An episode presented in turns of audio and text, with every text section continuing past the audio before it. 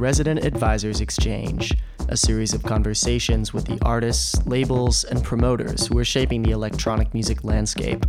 I'm Jordan Rothlein, and I'm the tech editor at Resident Advisor.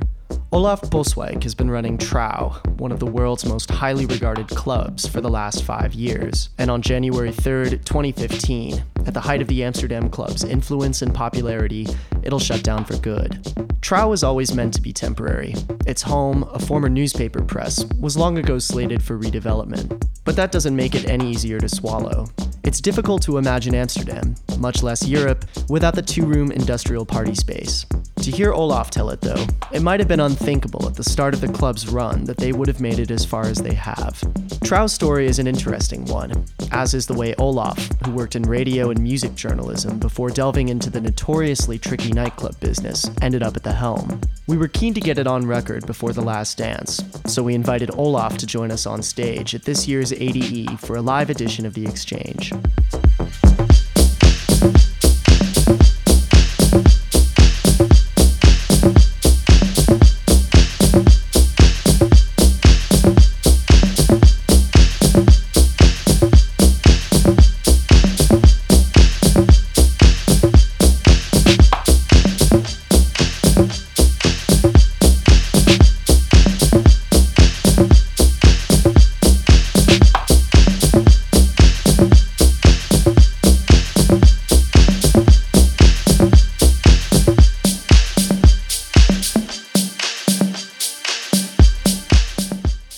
Final ADE as the guy who runs Trouw.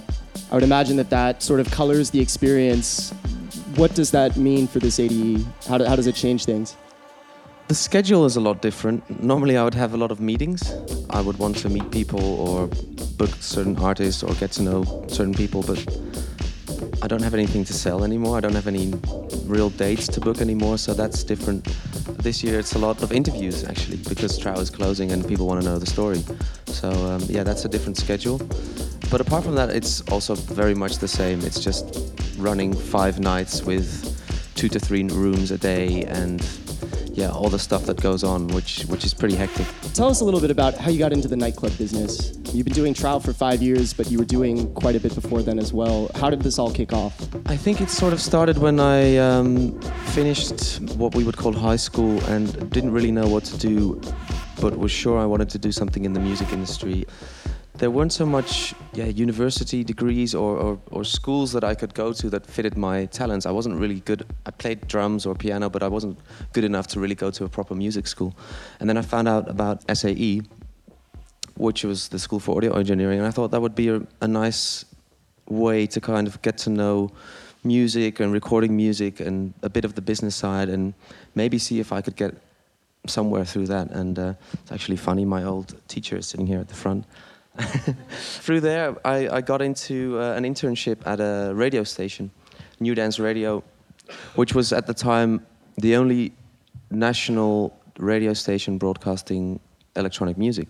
It was only on cable, and there I just started doing like technical things, helping the shows run, and it was the station where a lot of the old school classic Dutch house DJs played, and then that got taken over by ID&T, which is you know people probably all know ID&T by now. I worked there for five, six years, yeah, running the radio station basically, until I had enough of it. I didn't like the direction the radio station was going in. It was getting very commercial, and I felt I needed to follow my own path. Then I, I, left ID&T and basically became a music journalist, part-time DJ, and started promoting some parties.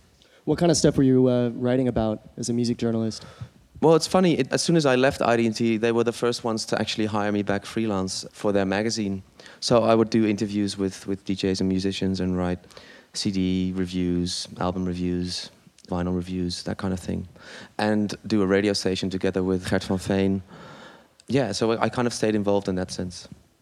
And then how does that lead into nightclubs? I know you were working as a booker. My brother and his partners were always in the restaurant business, and then they had this opportunity to start a club called Eleven. And he really wanted me, you know, just because I was his little brother, he wanted me involved to do the music. and that was kind of like a childhood dream. Like, okay, you do the restaurant side and you do the music side. But he started the business with another guy who was actually the booker at the time and the owner. So it was, you know, there was no question about it. I was not, I was not going to do that. And I was working at ID&T at the time, so my references weren't that good for the kind of club they were starting. It was a completely different background. But after a year and a half or two years, Eleven was doing really great as a restaurant. The club had a really good and very specific music profile, very contemporary about you know electro, uh, electro and, and electro clash kind of stuff at the time. But it just wasn't working. So kind of sneakily, my brother invited me to help out with press and PR, and I started up writing newsletters, doing pre-sale at Rush Hour or you know, setting up that kind of thing, uh, recording DJ sets at night and then putting them online at 3 for 12, which is you know, one of the online and, and radio platforms in Holland. And through that, I actually got to know Lex, the owner and the booker, really well. And, and, and I think we got a really good connection. And he trusted me with, yeah, with bringing in some ideas. And, and in the end, I, I took over his job and um, worked at, as the main booker there for the last two and a half years. I can imagine that was incredibly fun, but also quite a challenge, kind of getting thrown into the ring as a booker like that. Tell me a little bit about the learning process. Well, at the time, it couldn't have gone any worse. I mean, I, I remember coming in and like some of the bar and restaurant staff were like, "Oh, so you're going to do the club? well, good luck." Like, so I had nothing to lose, and there was a lot of trust from my brother and the owners to you know, to do good things. It was not about making money. It was not about commercialism. It was about doing what we believed in, and that was very, very clear from day one. So I learned very, very early on to just follow my own intuition and my own music taste. So I would just, you know, try to book the artists that I thought, hey, why are these people not playing in Amsterdam? And I would invite them, and um, some would work, some wouldn't work, and you slowly get to know how that whole process works, and you get to know some agents and some artists, and yeah, from then on, it kind of starts working. Yeah, it sounds like you sort of learned early on that it was better to follow your intuition a bit than to try to give people what, what you thought they wanted. Yeah, because I always found it quite hard to think from the other side what people want. I believe that if I really like it, I'm sure there's going to be 10 or 100 other people that are going to really like it. And if I'm super passionate about what I do, hopefully that's going to, you know, somehow vibe onto other people. Yeah, Eleven was a really classic club here in Amsterdam. That's my understanding. It was on the 11th floor of an office building, correct? Yeah, it was the old Dutch National Post building. Mm-hmm. Yeah. And it had the sound system that's now at Trouw. But it was also always meant to be a, a temporary club, much like Trouw is. Why was that?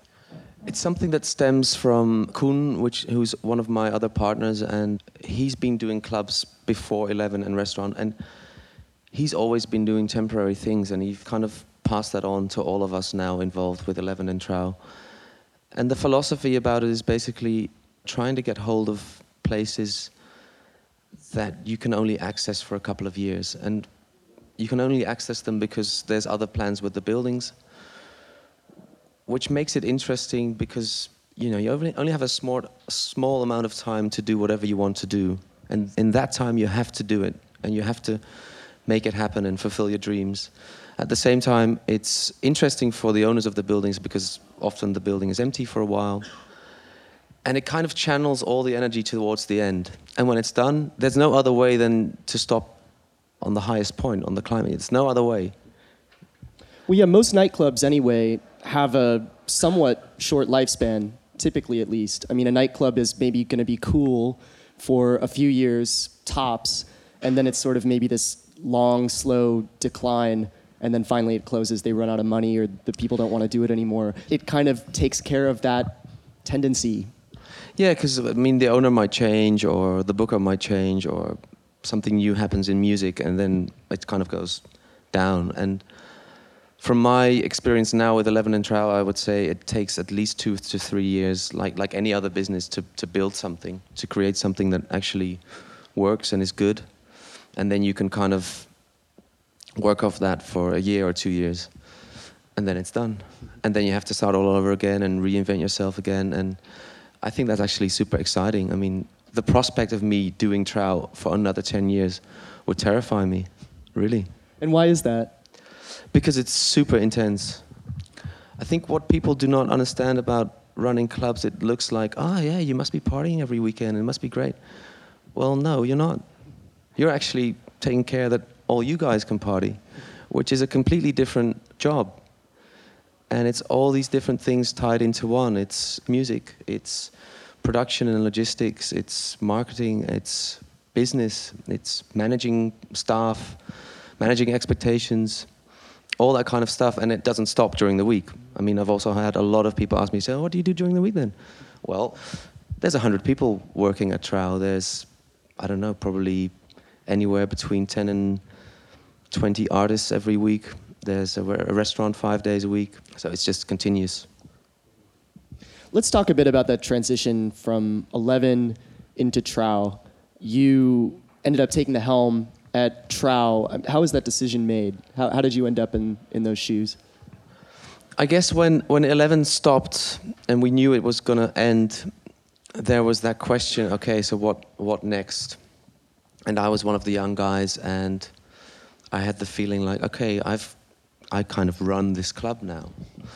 So I want to be involved in the next one. And that's what I told my brother and Kuhn. And they were like, yeah, great. That's, that fits their philosophy as well. So we all tried to find the next spot and secretly moved all the stuff like the sound system into Trouw already at the end of 11. People didn't know about that. We went on holiday, started working on the plan, and from then on, you kind of just start talking about okay, who's going to do what, and who's going to be like the owners, or who's going to have how many shares. And I guess because music is such a the main part of running a nightclub, and that was always my role, I naturally became that person at Trouw. But it was completely different. I mean, I was in a very, very protected environment in 11, and I could just, you know, book DJs and kind of be involved with the marketing and promotion side and the production side, have dinner with them on Friday and Saturday night and, and drink beer and have fun. But starting a business and building a club and all those aspects that I just talked about, doing that yourself is completely different. So in the first two years, I was just, I was swamped. Yeah, I mean, when did it become clear that this was going to be a markedly different task than what you were doing back at 11? I mean, was that something that you realized right away, like, wow, this yeah, is, this is not my old job? Quite soon, because you have so many decisions to make, and nobody else is going to make them for you. Once you're in the, the owner seat, mm-hmm. whether it's finances or, or permits or what color the walls are going to be, what menu you're serving, what the logo is going to be, all, all of these decisions somehow come back to you. So that's completely different than just deciding what music is being played. My understanding too was the first couple of years of Trouw were a challenge. It was hard to make money. There, there were a lot of issues with the club. Take us through some of those challenges. Well, the main the main problem happened pretty much straight away. We found this amazing space and we fell in love with it, and we started building the club. And we thought we could do it with the same amount of money that we invested at 11 at the time. And in 11, if you don't know the space, that was an old gym floor. It was where all the post delivery people played basketball or football and where the teen was and where the kitchen was. So all the infrastructure was there. There were emergency exits, there was a kitchen, there was ventilation, all that stuff. Trouw, however, was an old newspaper printing warehouse. So that was made for machines. It was an industry building. So making that accessible and workable for humans and for a club and for a restaurant was a completely different thing. So we ended up spending twice the amount of money that we budgeted. But you know, you're building the club, so I remember calling my brother like, "Hey, I don't know how we're going to make this. I mean, we've already spent 400,000 euros and we only have 300,000 euros. Yeah, you, just got to finish the club. You have to open in a month. There's there's no other way. You can't stop." So basically, it created this thing where from day one we were behind 200,000 euros in cash flow. And then what happens is you, you start kind of lending that from all the suppliers. So whether it's the DJs or the beer company or anybody that's supplying us, you're kind of lending it off them because you're paying their invoices not within 30 days, but within 60 days or within 90 days. And that happened for a good part of two or three years. And it just got so hard at some point where you're just only spending time managing that, that especially my position where you're actually supposed to have a free mind to be creative, it was not possible any, anymore. So we had to, you know, we'd already downsized many times, but then we had to really properly downsize the whole organization, make some really tough choices. And at the same time, it was apparent that me being the, the kind of, for a while, I was also doing finance and the general management, and that just didn't work. I, I couldn't. So I kind of stepped back and just did the creative part, and we got new people in. First, my brother for a couple of months to restore order and organization and then we hired Kim Town, who's now still the general manager, to just really focus on the organization. And yeah, those two decisions were really, really important because it kind of relieved me so I could get back to music and all the things that are actually really important for the club. It seems to me that the reaction that maybe a lot of club owners would have to a situation like that, being in the hole by a lot of money, would be like, okay, I, I guess we're going to have to do something more commercial with the music we're going to have to get more people through the door. I mean, was there ever a point when you thought, oh no, I'm going to have to stray away from my musical vision with this? Not really. I mean, you always have to think about how many people are coming through the door, and you always have to have within the whole array of, of nights that we have, there's always going to have to be like two or three that are, you know, sure shots. Of course, we did think about those, but I, I wouldn't know how to only book commercial names. I wouldn't know how to only attract external promoters that just rent your venue and make sure that you have your income. I just couldn't do it. It's, it's not an option. And I think we all kind of knew that it was possible because actually the nights were all very good. Most of the nights were good. I mean, from the outside, I think a lot of people at the time didn't really see it was a struggle. It was actually, it was an okay club. Problem was really internal. The problem was not with the music programmation or with what we were doing at the time there was a problem with the restaurant. We we all didn't really support what we were doing there, and that's why we, after three years, two years, we completely redid the restaurant and invested more money. And from then on, we kind of started creeping back up. Something that I feel like we've been kind of dancing around a little bit, but I want to I want to ask about it specifically. What is the philosophy behind Trouw? I mean, sort of, what was your idea with this club? What did you want to do with this club specifically? I think we always work from the characteristics and basics of the space. So the building has been very important and is always leading in what we do. So the building, how it feels, how it sounds, already determines a lot about you know what kind of things you can do there. And that determined that we didn't want to do. We wanted to do something that was re- really very basic, just an amazing sound system, and great music, great DJs, and no special concepts or decor, decor or whatever. Just super, super basic. And at the same time, trying to create some kind of long term vision with resident DJs that at the same time represent Amsterdam but could rival any other European city. And I always felt that Amsterdam needed a club that should have some kind of international appeal having said that, it's also very much about what everybody involved in the company just brings to the table about what they really like in terms of food and in terms of art and in terms of music. It's very much that a lot of people in in the company have a say in what we all do. And I think that's kind of been very important to to create this family feeling that I think is now very very strong in the club, and why people are going to be or already really sad that we're going to close because it's the family and, and you know the home of the family is gonna gonna end at some point. You know, I asked you before sort of about the challenges with running this club, and, and I feel like I've been sort of asking a lot about this maybe this negative aspect of running a nightclub. I'm curious though about what was really positive. I mean, was there something that you really loved about doing this from kind of being in that in that top spot kind of right from the get-go? Yeah, many things. I mean, it's taught me so much in life about a lot of relationships I've had, whether it's with my girlfriend and now wife or with my best friends, just interacting with people, with, with the staff, with visitors or whatever.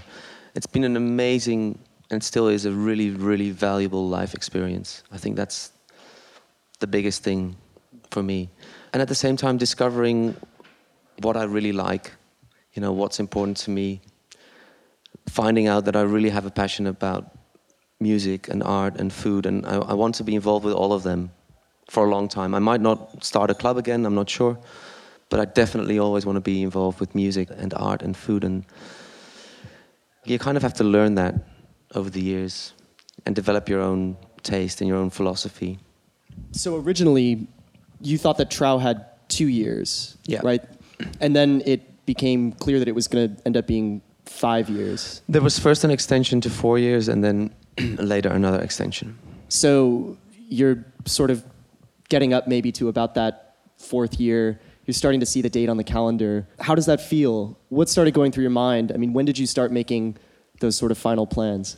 I guess once you see the last year coming up, you already start planning. I mean, you, you already start thinking about what could we do and thinking about it. But really concretely, we didn't start until like just before the summer. There's always so much going on. It's really, really hard to, to think six months ahead. Mm-hmm. And still now, there's a lot of stuff to do still for December and January. But it's kind of, it's kind of planned, and I think there will be some special things going on. And the amazing thing, I think, since July, August, when actually the public and the crowd has seen the end date, that kind of creates this enormous intensity and energy and a bit of an emotional vibe already. Because a lot of people are coming for the last time already now during ADE, or some DJs are having their last nights. And I kind of describe it as the emo button has been turned on like last month or two months ago. By the time that the, the date is starting to come up on the calendar, the club has become quite a bit more successful at this point. You've gotten over those those challenges.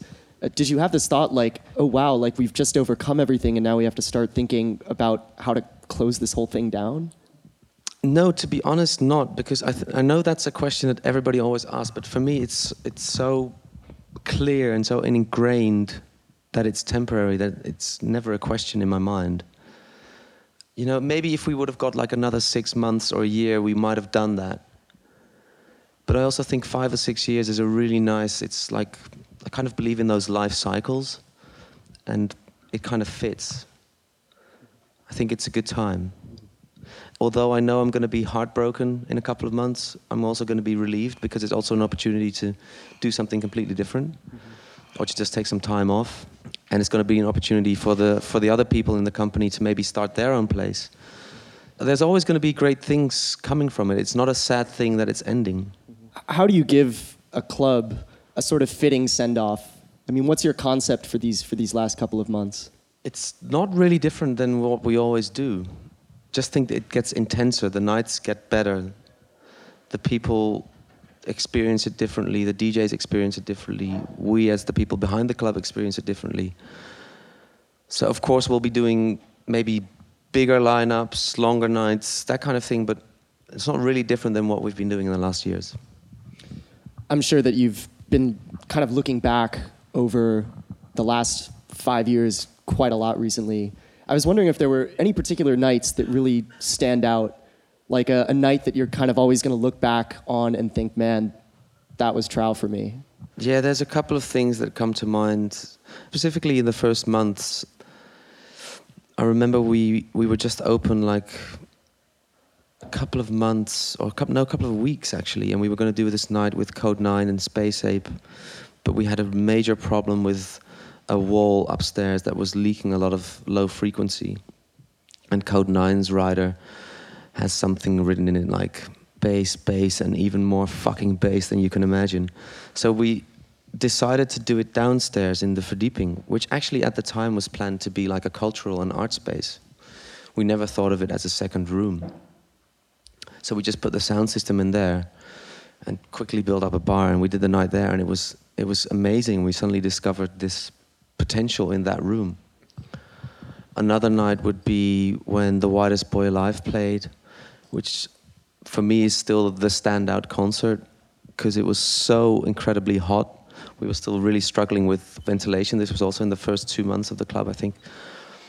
And the band and Erlend Øye, the singer, didn't want to go on stage because it was so hot outside or in, in, the, in the club and so frightening to them, the intensity, because it's so close and so narrow. So in the end, I convinced them, and they, they started playing the first two songs. And it was so hot that Dan, my, my other partner, and the club manager, kind of ran on stage and started throwing out water bottles. And it kind of broke the ice. And from then on, the band and the crowd could relax. And it was really one of the most memorable concerts we've had. Over the last five years that you've been running Trouw, a lot has changed in Amsterdam's electronic music scene as well. What have you seen happen in this city since you've been running Trouw? So, well, sometimes it's hard for me to see because actually I don't go to a lot of other places anymore. It's the always occurring dilemma of do I actually go somewhere else and see something that's maybe different and interesting, or do I actually stay at Trouw because I have things to do there? But what I can see is there has been an enormous growth in the amount of clubs, the amount of promoters, the amount of DJs, labels. There's a much stronger scene, and I think there's actually, you know, more and more reasons for people outside of Amsterdam to come to Amsterdam because there's something interesting about this this city that makes it stand out. The festivals, of course, has been a major major force in in driving this this city to to I think one of the most special places in the world for for clubbing. And in the last two years, I think the whole 24-hour licensing thing has changed a lot as well. I'm, I'm starting, especially now, last summer and, and now during ADE, there's more tourists than ever in town, and I kind of have the feeling that you know people have been going to Berlin or maybe to Barcelona for years, and now they think like, oh, hey, I can do a weekend of clubbing in Amsterdam because I can do the same there. That's changing things as well. Yeah, that was something that happened a couple of years ago here. That yeah. there was suddenly the ability for just a couple of clubs to get these 24-hour licenses. Yeah. I mean, I'm sure that was a real game changer for Trouw. Yeah, and it requires a completely different approach. We've always been used to stopping at five, and maybe four times a year we'd be able to go to seven. And like on on the RA nights at ADE, would always stop at seven, and then you know secretly have all the DJs and some guest list people kind of go into this room and have a breakfast there from seven till eight or nine, and then open it again at nine. If you don't know what time the club is stopping, because that's kind of dependent on the DJ and the vibe and the crowd, then the staff doesn't know till what time they're working, and that's that creates a big motivation problem. And then you realize how important the bar staff is, and that they're actually the backbone of the whole thing. So we changed a lot of things in in the infrastructure and the logistics of, of that side of the company. And just started playing around with stretching nights instead of completely going overboard with 24 hour marathons and stuff, and slowly started building them up. To be honest, it's still hit and miss. We still have these 30 hour marathons that go from Saturday to Monday, which are amazing and pretty full. And we also, we also still have them that there's only one o'clock Sunday afternoon and there's only 50 or 100 people there. And that's when I think, okay, in Amsterdam we're always talking about the Panorama Bar or Berlin or whatever, and now we actually have the same chance to do whatever we can do there here, and we're not doing it. And there's always been this talk in Amsterdam about oh, why are not restaurants open until two o'clock in the morning? Why can't I get any decent food? Well, because we're actually still a small town. We're not New York. We don't have that 24 hour economy yet. We're slowly getting there, and it's a really good step that it's now happening, but we're not there yet. I'm sure that this is a question that you've been asked probably 10 or 15 times just today. I think it's probably what everybody is curious about. What happens after Trouw? Do you know? Are you able to talk about it? I don't really know. Um, I think nobody knows. What I do know is I'm personally going to try and take some time off to reflect on the last six years and to kind of process it all. And I need some some time to think about what I want to do with my life. At the same time, there is this younger generation in the club, and there's all these DJs, and there's all this, you know, this family and this infrastructure that, and they all want to continue. So I mean, I'm not going to stop that. I would love them to continue, and I think what we've built is, you know, bigger than anyone or me. It's not. It's not down to me to decide whether it goes on or not. So, I'm going to do everything I can to make sure there's a new spot and to help those people to to get a financing and, and to get a permit and all that kind of stuff. And for the rest, it should be up to them. It should be their their baby and their their project. Well, that's kind of how you were left. Exactly. It requires a bit of you know giving them the right direction and a bit of help, but it also requires it's like parenting. You need, also need to let them go and make their own mistakes. And I went through exactly the same. And the first two years, I was always looking at my my older brother and Koen, like, oh, what should I do? And this is a problem, and this is a problem. And they were like, yeah, I don't know. It's your business. Figure it out. And that actually taught me a lot more than them telling me what to do. Still, I would imagine that you have sort of accrued quite a bit of knowledge about this over the years, and I'm sure that there's advice that you would give to your former colleagues for starting a club, or really to anybody for starting a club is there something that you know if, if somebody comes up to you and says i, I want to start a nightclub. I want to do something like Trouw what advice would you would you give to them? It's a bit of a cliche but do what you feel. Don't do Trouw. That's been that's done. Do something that you feel is the next step is something that is really strong and is your idea and is your vision because then it's going to be strong. It's not going to be good if people copy whatever Trouw was and I also firmly felt that after 11. Of course, you can benefit and try to incorporate all the good things about 11 and the philosophy. We took a lot of that, of course. But at the same time, we wanted things to be really different at some points. You have to be able to see the difference. Otherwise, it's, otherwise it's nothing. It's just a copy. So that's what I'm saying to them. And um, yeah, to really trust their own instincts and their own intuition. I'm curious, too, if there's if there's something about running a nightclub, maybe a preconception that you had that turned out to be false, or conversely, something that you thought wouldn't be true that ended up being true about running a nightclub. Does anything mm. come to mind about that? Well, I guess I thought I would make a lot of money, and it's not true. no, it's not true. So, I mean, at the time we thought, okay, we got this space for two years. We've done this amazing club, 11, it's so successful. We're just going to move everybody there kind of do it differently, and then in two years we'll we'll be fine, and we've made some money. And yeah, not true. totally not true.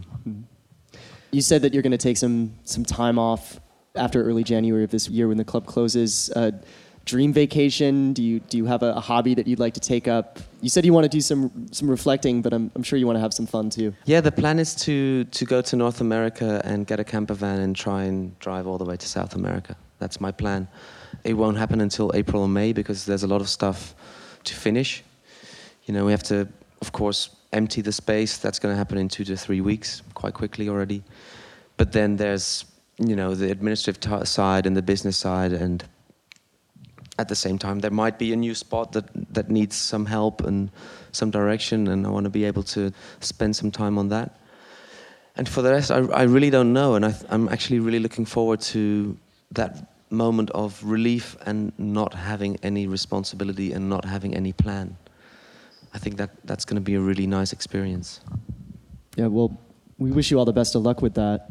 Does anybody have anything they want to ask Olaf?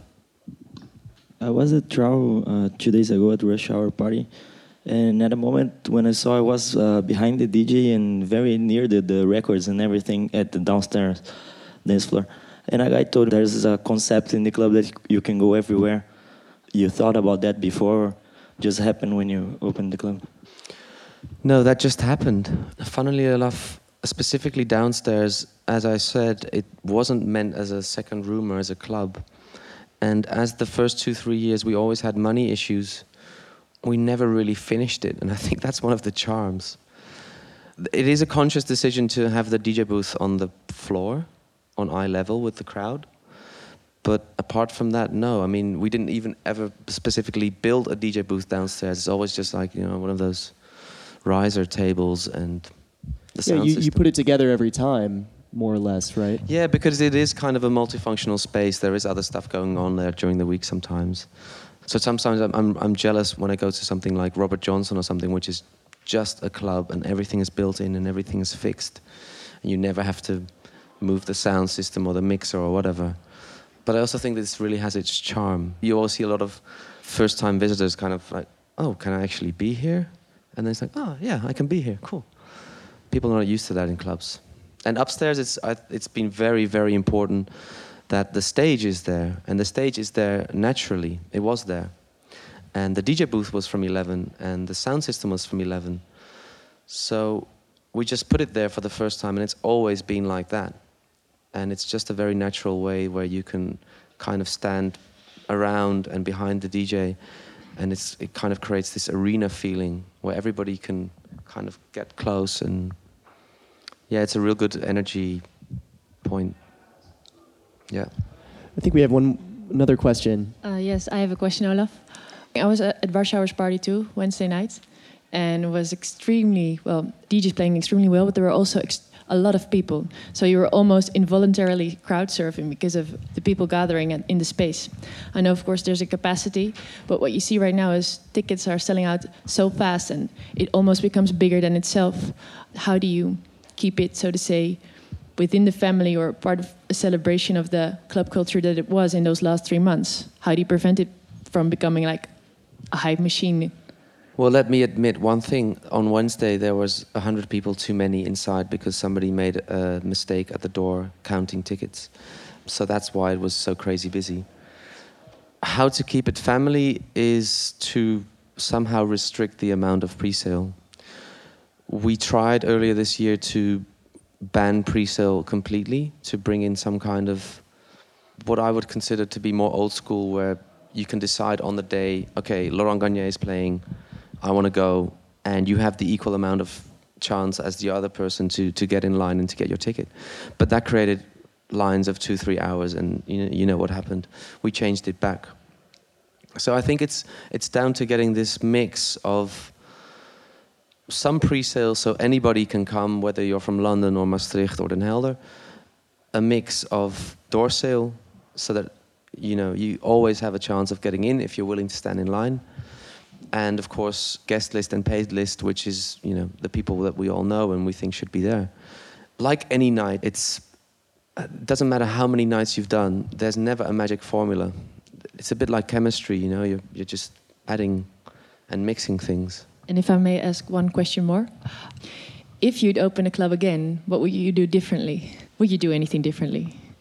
Well, my feeling right now is that Amsterdam would need something very small, something like Robert Johnson that is like 300 people. Lots of DJs just playing all night long sets. It kind of, I think there's there should be some kind of counter reaction to how big and commercial the scene is growing. There should be something that is, you know, maybe a bit more not so visible online, not so much about which huge DJ is playing, not so much about marketing. That's what I would feel. But I'm getting old. You know, that, that is an interesting question, actually, about what sort of club Amsterdam needs. I mean, on the one hand, there's this thought that well, you guys are leaving, so something could, could fill that void.